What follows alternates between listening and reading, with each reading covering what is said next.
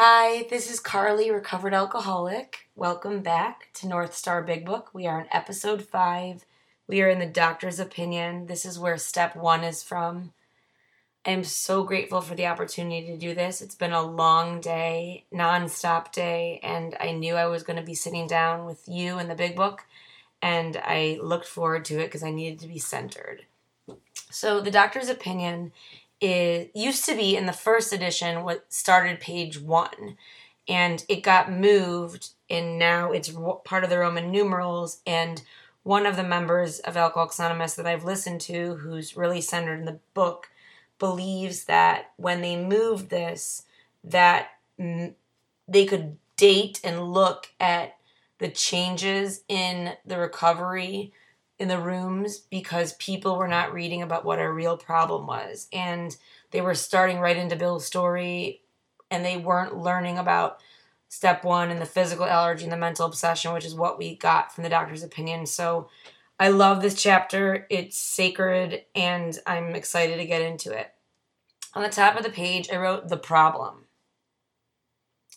And next to that I wrote physical allergy and mental obsession so the problem, and I wrote physical allergy and mental obsession. And underneath that, I made a little star and I wrote, have to understand the problem in order to do something about it. Have to understand the problem in order to do something about it. So I cannot do anything about, I cannot fix something if I don't know what the problem is and I need to understand it and I need to understand why I have a physical allergy and a mental obsession, like why I need to do certain things. And if I don't understand that and I just accept, oh, I'm an alcoholic because I say I am, and then I'm asked to do this inventory work day in and day out, and I don't understand that that is to clear away the mental obsession so it doesn't get blocked off from my higher power and I know what to do, then I'm never going to want to do it consistently. And the other thing I wrote on the top of the page, I wrote the word plan and I wrote a detailed proposal for achieving something because they talk about the word plan. So the definition I wrote down is a detailed proposal for achieving something. So I need to know what's wrong with me. I need to know what the solution is. And I need a detailed solution and I need guidance, a structured step by step guidance because I do not know what I'm doing. So, step one, the doctor's opinion.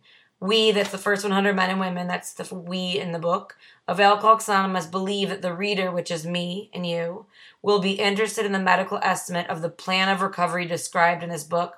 So I underline plan of recovery described in this book. I circled the word plan. That's where that word came from that we defined above that, I wrote, or on the side, I wrote, the book has a plan of recovery. The book has a plan of recovery. And then I also wrote, why we read. So, this book that we're reading currently has a detailed proposal for achieving sobriety. The reason why we read it and study it and take other people through it is because we want to know the plan we want to be able to articulate the plan, and we want to be able to help others with the plan. It says convincing testimony must surely come from medical men who have had experience with the sufferings of our members. I underlined and have witnessed our return to health. And above have witnessed our return to health, I wrote promise of steps. So the book, and they're specifically talking about medical people who are experts, witnessed our return to health. So that obviously says that we were not healthy when they first were working with us and they watched us get healthy. It says a well known doctor, chief physician at a nationally prominent hospital specializing in alcoholic and drug addiction, gave Alcoholics Anonymous this letter. So that's the introduction. And then the letter we're about to read is from Dr. Silkworth, who we're going to get to know. He's one of our greatest benefactors and AA would not be AA without him. He writes, To whom it may concern, I have specialized in the treatment of alcoholism for many years. So I also want to remember when I'm reading this, this is a medical professional who cannot just straight out say, AA works, you need to do this. he's talking from a medical point of view and he's a man of science who has to look at things and witness them. It says in late 1934, I attended a patient who, though he had been a competent businessman of good earning capacity, was, I underlined, an alcoholic of a type I had come to regard as hopeless. And he's referring to Bill W. I wrote next to this, I was too. I was hopeless. I wasn't hopeless in 1934. I was hopeless in leading up to 1999. And um, I met with medical professionals that also felt the same way. And I wrote on the side the real alcoholic cannot keep from drinking. The real alcoholic cannot keep from drinking. And, and I wrote that right next to the doctor's opinion, which is that this man who was a good businessman of good earning capacity was hopeless. It says in the course of his third treatment, and I wrote above that December 1934, so the third time he's being seen by by this hospital, Bill W. says he acquired certain ideas concerning a possible means of recovery. We're later going to learn that that is from his best one of his buddies, Ebby, who he used to drink with, who got the information from the Oxford group. Ebby came over to his house. He learned about the program of recovery. I underline the next sentence. As part of his rehabilitation, he commenced to present his conceptions to other alcoholics, impressing upon them that they must do likewise with still others. So I underline that. I double underline the word must. I wrote on the side of the book, carrying the message of recovery is part of our own recovery. Carrying the message of recovery is part of our own recovery. So that means I can't be sober in AA for 10 years, show up at the meeting on my anniversary, make my announcement, get my coin, and come back next year because my life is going great and I don't need to go anymore. I need to go to AA and carry this message day in, day out for many reasons. But the book specifically is talking about that part of my recovery is carrying this message to other alcoholics. And Bill W. is told that by Ebby, who was doing that when he was two months sober to Bill. And Bill did that for six months, couldn't get anyone sober, and then found Dr. Bob. And then Dr. Bob and Bill went out to A number three, Bill Dotson. And then they went out to A number four. And now we're at A number 101, which is the reader, which is me, which is you. And nowhere in here does it say, I need to be this many years sober in order to do that. It says this has become the basis of a rapidly growing fellowship. I underline the word fellowship. This is the fellowship they're referring to a fellowship of alcoholics who are recovered or who are working the program and who are carrying the message to others. That's the fellowship they're talking about. Of these men and their families. This man and over 100 others appeared to have recovered. And I circled and highlighted and went crazy about that word again. This is a doctor who specialized in the treatment of alcoholism for many years, who later is going to identify that we have a physical allergy and a mental obsession, who identifies Bill W. as being hopeless, and now identifies 100 men and women whom he meets through Bill W. as being recovered from the physical allergy and the mental obsession. And he's endorsing this program. He goes on to say, I personally know scores of cases who were of the type with whom I underlined other methods had failed completely. It says these facts appear to be of extreme medical importance because of the extraordinary possibilities of rapid growth. I'm on the next page. Inherent in this group, they may mark a new epoch in the annals of alcoholism. I underlined the word epic and I wrote on the side marking period of time. Marking period of time and I underlined annals and I wrote history. So what they're saying is, what Dr. Silkworth is saying is that this that this recovery, that this solution, this program of recovery presented to him in 1934 through 1939 when the book was written is a marking period in the long sad history of alcoholism and that he believes that AA basically is going to be like a line in the sand that's going to change things.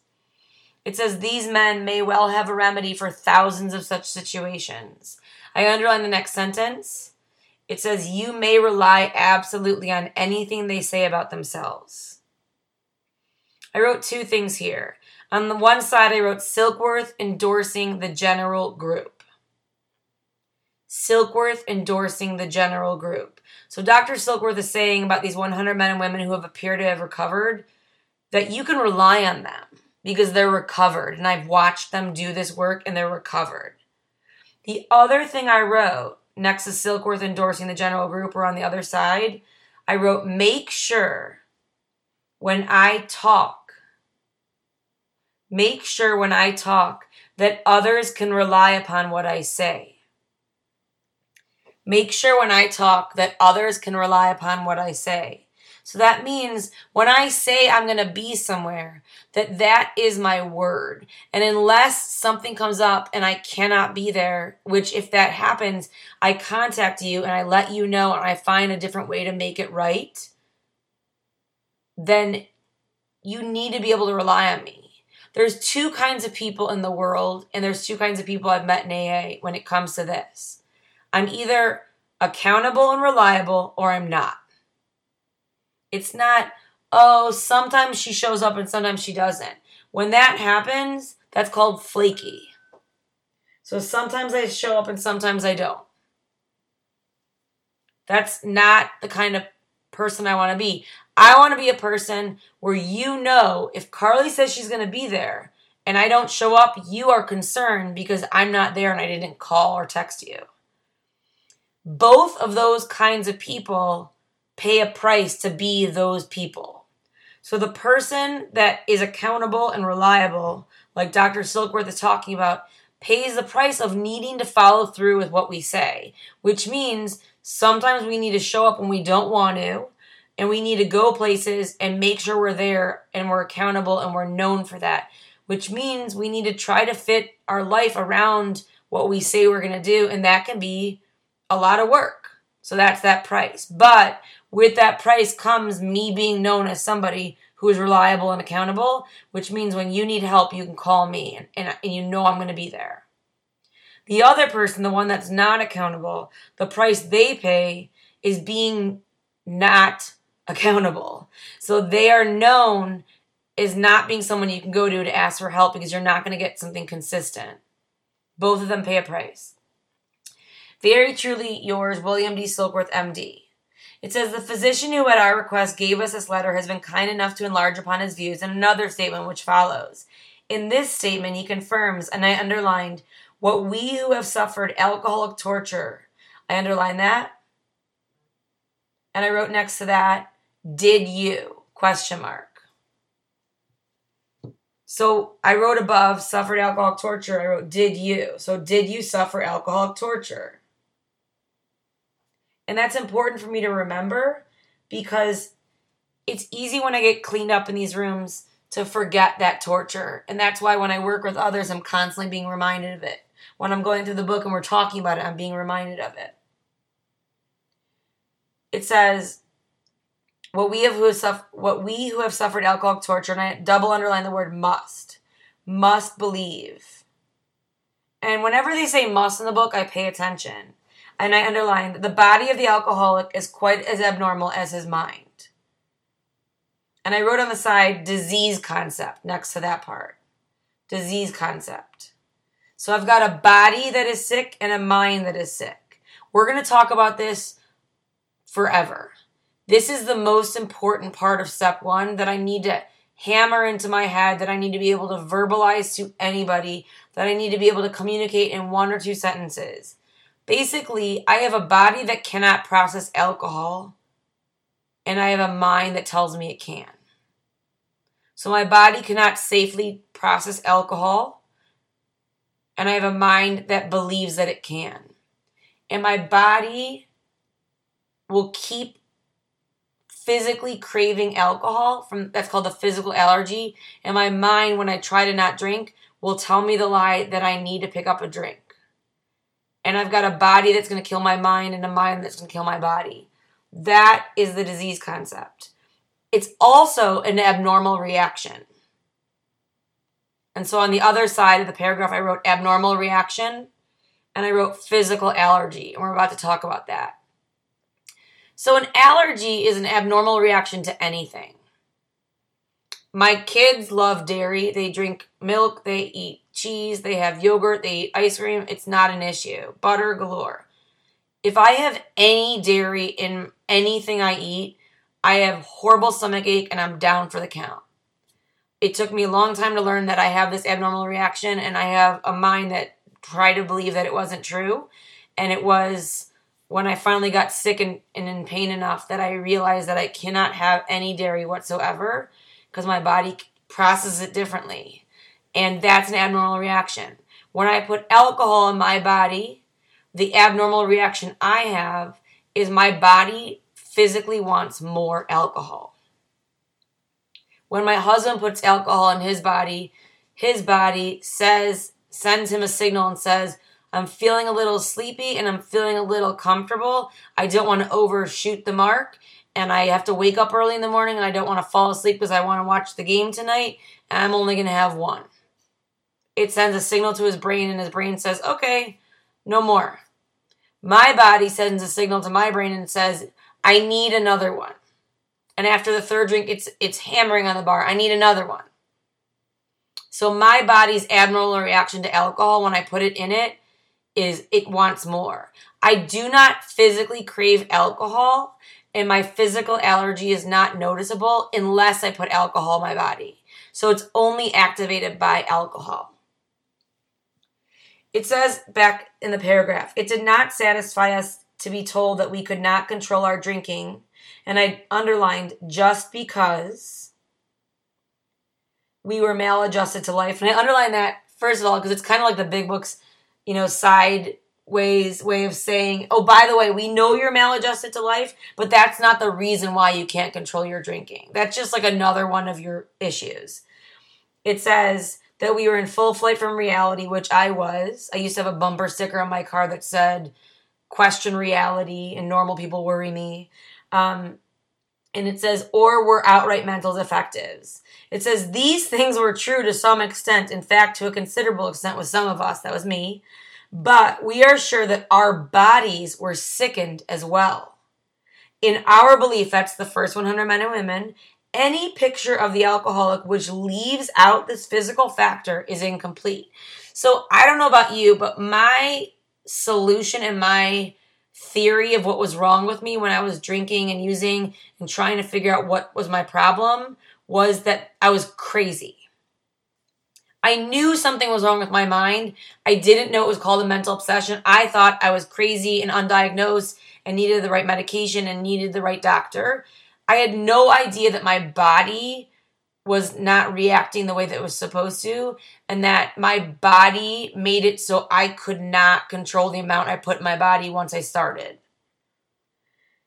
And it says the doctor's theory that I underline we have an allergy to alcohol, and above that I wrote physical allergy. I want to really get comfortable with these terms physical allergy and mental obsession. It says the doctor's theory that we have an allergy to alcohol interests us. As laymen, our opinion as to its soundness may, of course, mean little, but as ex problem drinkers, we can say that his explanation makes good sense. I underline the next sentence. It explains many things for which we cannot otherwise account. So, understanding a night when we had come to the late the afternoon earlier and we said we're not going to drink again because of what happened the night before and it'd been a couple of hours and we started getting uncomfortable and we convinced ourselves that we were just going to have one or two that night and take it easy and then we were pounding on the bar or freaking out and going what happened and we were downing drinks and or someone near us was like what happened i thought you weren't going to party tonight and we couldn't understand what happened to our resolve i didn't understand that once I opened up the gates to putting anything in my body, that I couldn't control the amount once I started. I wrote on the side of the page, and it's kind of long, so I'll repeat it. Alcohol does something to our body that it doesn't do to normal people. Alcohol does something to our body that it doesn't do to normal people. One more time. Alcohol does something to our body that it doesn't do to normal people. So when I put alcohol in my body, I have a reaction that other people that don't have my physical allergy have. And then the second thing I wrote, I wrote the word and and I underlined it. And we can't stay stopped because of my mind. We can't stay stopped because of my mind.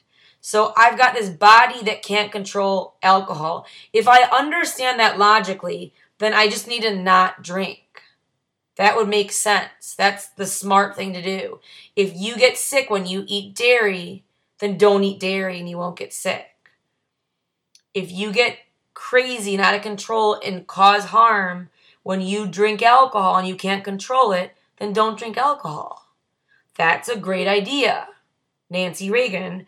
But I have a mental obsession which causes me to not hear that truth anymore, to get my old truth back, which is my memory, which is how much better I feel when I drink, or the lie in my mind that convinces me that I can drink differently this time or control it, or what's the use anyhow. And I pick up a drink because my mind tells me it's the right choice. It says, though we work out our solution on the spiritual as well as an altruistic plane. I underline the word altruistic. It's something that we're going to be talking about later on in the book and it means self sacrificing. So they're going to tell me down the road that I want to become somebody who is altruistic, who's going to do things for other people. It says we favor hospitalization, that's the first 100 men and women, for the alcoholic who is very jittery or befogged. More often than not, it is imperative, and I underline, that a man's brain be cleared before he is approached. I wrote on the bottom of the page three day detox. most medical professionals believe that for alcohol, depending on the quantity and how long we were drinking, the amount of days that someone needs to physically detox from alcohol is between three and seven days. And the book is suggesting that if we do need to physically detox and we need medical attention, we should go get it. They are not suggesting that we're sober for four years, we stop doing the work, we finally pick up a drink, we go out for one weekend, and then we go to a, to a treatment center to detox. Because most likely we will not need a detox. We will need to go back to the rooms and do the work because we know what the solution is. And we don't need to be physically removed from alcohol because we haven't gotten ourselves to a place where we need physical detox. It says, as he has then a better chance of understanding and accepting what we have to offer. So on the top of this next page, I wrote mental obsession convinces us we can take the first drink. Mental obsession, that's that thought in my mind, that's bigger than all my other thoughts, convinces us we can take the first drink. My mental obsession was not like a neon sign that was like, drink, loser. My mental obsession would say things like, you know what? They're totally being dramatic, or your parents are being dramatic, or you know what? The reason why that happened was because you caught your boyfriend cheating on you, or you know what? You should never drink tequila because you know that you get out of control with tequila. You should just stick to beer. Or you know what? I think you're better off when you're just drinking vodka and when you have a full stomach because when you don't eat all day and then you drink, you're out of control. Or later on, when I get sober, my mental obsession will say things like, You don't need to go to that meeting. That meeting, there's so many people at that meeting, no one's gonna even notice if you're not there. Or, You don't have time to meditate today. You woke up too late, you'll do it later. Or, you don't need to send that inventory because you know what they're gonna say because you sent that inventory earlier, and why do you need to send it again even though you're upset? Or, you don't need to pick up that phone even though you can because you know what she's gonna say and she's so annoying. So these are all little parts of my mental obsession that are trying to get me to get blocked off again so I do not hear my guidance and my truth. Says the doctor writes, the subject, and here's more Dr. Silkworth. The subject presented in this book seems to me to be of paramount importance to those afflicted with alcoholic addiction. So he's saying this is really, really important. I wrote on the side the word powerless because people use it a lot in these rooms. I remember my mom, who was seven years sober, turned to me when I was crying. I had um, come from a photo shoot because I was in theater and I was getting my headshots, and I physically looked really, really pretty on the outside, and I felt like garbage and like I was dying on the inside. She had told me about a girl who she knew through an employee at work who was tragically killed in a car accident. I remember thinking how sad that was because her family was so upset and how she was so innocent. And I said out loud to my mom, It's so unfair that she was killed. I wish it was me instead because she wanted to be here and I don't. And my mom asked me if I was if I thought I was powerless over alcohol. And I said, I don't know what that means. And I was really an intelligent person, so I thought in many areas. But I did not know what it meant to be powerless. And I did not know what it meant because I'd never tried to not drink on my own. And that was when my mom started talking to me about what we talk about in these rooms. And she said, Can you go a certain amount of time without drinking or putting anything in your body? And I was like, I'm sure I can because I'd never tried it. And during that period of time is when I found out what powerless meant because when, without alcohol in my body, I couldn't physically exist because I was in so much discomfort and my mind was driving me crazy. And without alcohol in my body, my mind was making me believe the lie that the only solution was to pick up alcohol. So underneath the word powerless, I wrote two things. I wrote can't drink safely.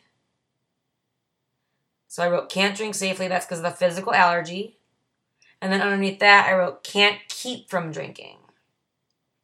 Can't keep from drinking. And the reason why I can't keep from drinking is because of the mental obsession. So I, I take alcohol away.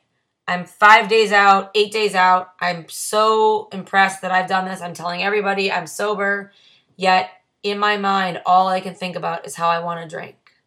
And in my mind, all I can think about is how I'm going to drink later. And I'm not going to tell anybody. And I figure out a plan how I can do that with people still believing that I'm sober. So that's my mind that comes up with that plan. The abnormal reaction that I get when I drink is that so the people I've spoken to who do not have alcoholism, who I talk to because I talk to them like interviewing an alien, and I say to my husband, what happens when you have like two drinks or three drinks if you don't want to have any more? And he says he feels like out of control and he feels silly and he feels tired and he's not with it. And he'll say things that he doesn't want to say and he just doesn't have control over himself like he likes to. He doesn't have like all of his faculties. I get the exact opposite thing when I don't have anything in my body and I'm not working a program, I am so unsure of myself. I don't know what I'm doing. I don't know what I'm saying. I have no confidence. I hate myself. I hate you. I don't know where I'm going. I'm lost. When I put alcohol in my body, my brain gets an in control feeling when I drink. I feel in control. I feel on top of the world. I feel like I've got this, whatever. Like we can do anything. And I like that feeling so much that I overshoot the mark. I want so much more because if I feel this good on three drinks, imagine what seven will do. And I keep drinking and I keep drinking because the physical allergy has been activate, activated and then I can't control it. So it says, I say this after many years' experience as medical director of one of the oldest hospitals in the country treating alcoholic and drug addiction. There was therefore a sense of real satisfaction when I was asked to contribute a few words on a subject which is covered in such masterly detail in these pages. So I wrote on the side, endorsing with medical lingo. So Dr. Silkworth is saying, these guys, these 100 men and women, they did a great job. I've been in this field forever, and what they're saying and what they're doing is top notch. It says, We doctors have realized for a long time that some form of moral psychology, I underline moral psychology, and above that I wrote spiritual experience. He's saying we need to change the, our thinking, but I don't know how to access that medically. I don't know how to get them to change their thinking. I've tried it with different experiments, and nothing I do is working. And I wrote on the side, they knew there was something wrong with our head. They knew something was wrong with our head, with our thinking. They knew that the way that we thought was not normal, but they didn't know how to address it. He says some form of moral psychology was of urgent importance to alcoholics, but its application presented difficulties beyond our conception. He's saying we didn't know how to do it. What with our ultra modern standards, our scientific approach to everything, we are perhaps not well equipped to apply the powers of good that lie outside our synthetic knowledge. I underline powers of good, and above that I wrote higher power. So Dr. Silkworth is saying we know that we don't have the kind of powers something bigger than us takes. And above our synthetic knowledge, I wrote of medicine.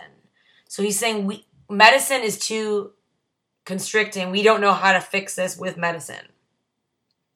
We're going to stop right here because I want to keep it to 30 minutes and keep my promises. I want to be accountable. Um, We'll pick up next week into the doctor's opinion. This is a super juicy chapter. If you haven't figured it out yet, I do not get through many pages at once. The big book is dense, like dark chocolate, and I want to study it and really delve into it. And I plan on doing this for the rest of my life, so I hope you'll stick with me. I hope you have an awesome day. It's totally your choice. Thanks.